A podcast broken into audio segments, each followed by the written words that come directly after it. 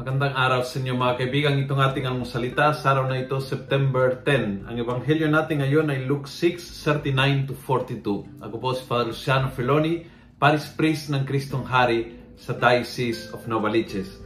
Tanong ni Jesus straightforward, Why do you pay attention to the speck in your brother's eye while you have a log in your eye and are not conscious of it. napakaganda, napaka-brutal ang Panginoon, no? Parang pinapansin mo yung maliliit na dumi na nakikita mo sa mata ng iyong kapatid, pero ikaw may isang buong troso, isang buong puno na nasa iyong uh, mata. Parang pansinin mo ang sarili mong pagkukulang kaysa mahilig ka makita, pansinin, magpuna, magkorek, magwastong ang pagkakamali ng iba. Look at yourself. Look at yourself kasi maraming beses ang pagkakamali ng iba ay ganitong kaliit kumpara sa ating sariling pagkakamali.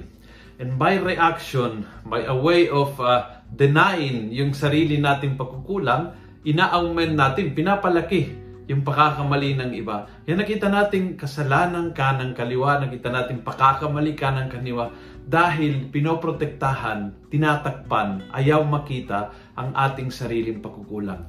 Ang uh, mungkahin ng Panginoon, uh, diretsahan, tumingin ka sa sarili mong kasalanan, huwag sa kasalanan ng iba. Huwag mong pakialamanan ang pagkakamali niya. Pagkakamali mo, bigyan mong pansin. Dahil, dahil yon ang kaya mong ayusin.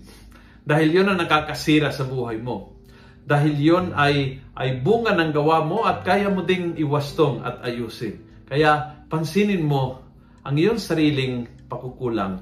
Kumbaga, sariling mata ayusin mo kaysa magwastong uh, ang buhay ng buong sanlibutan. You are losing your energy, you are losing your patience, you are losing your charity, and then walang nangyayari.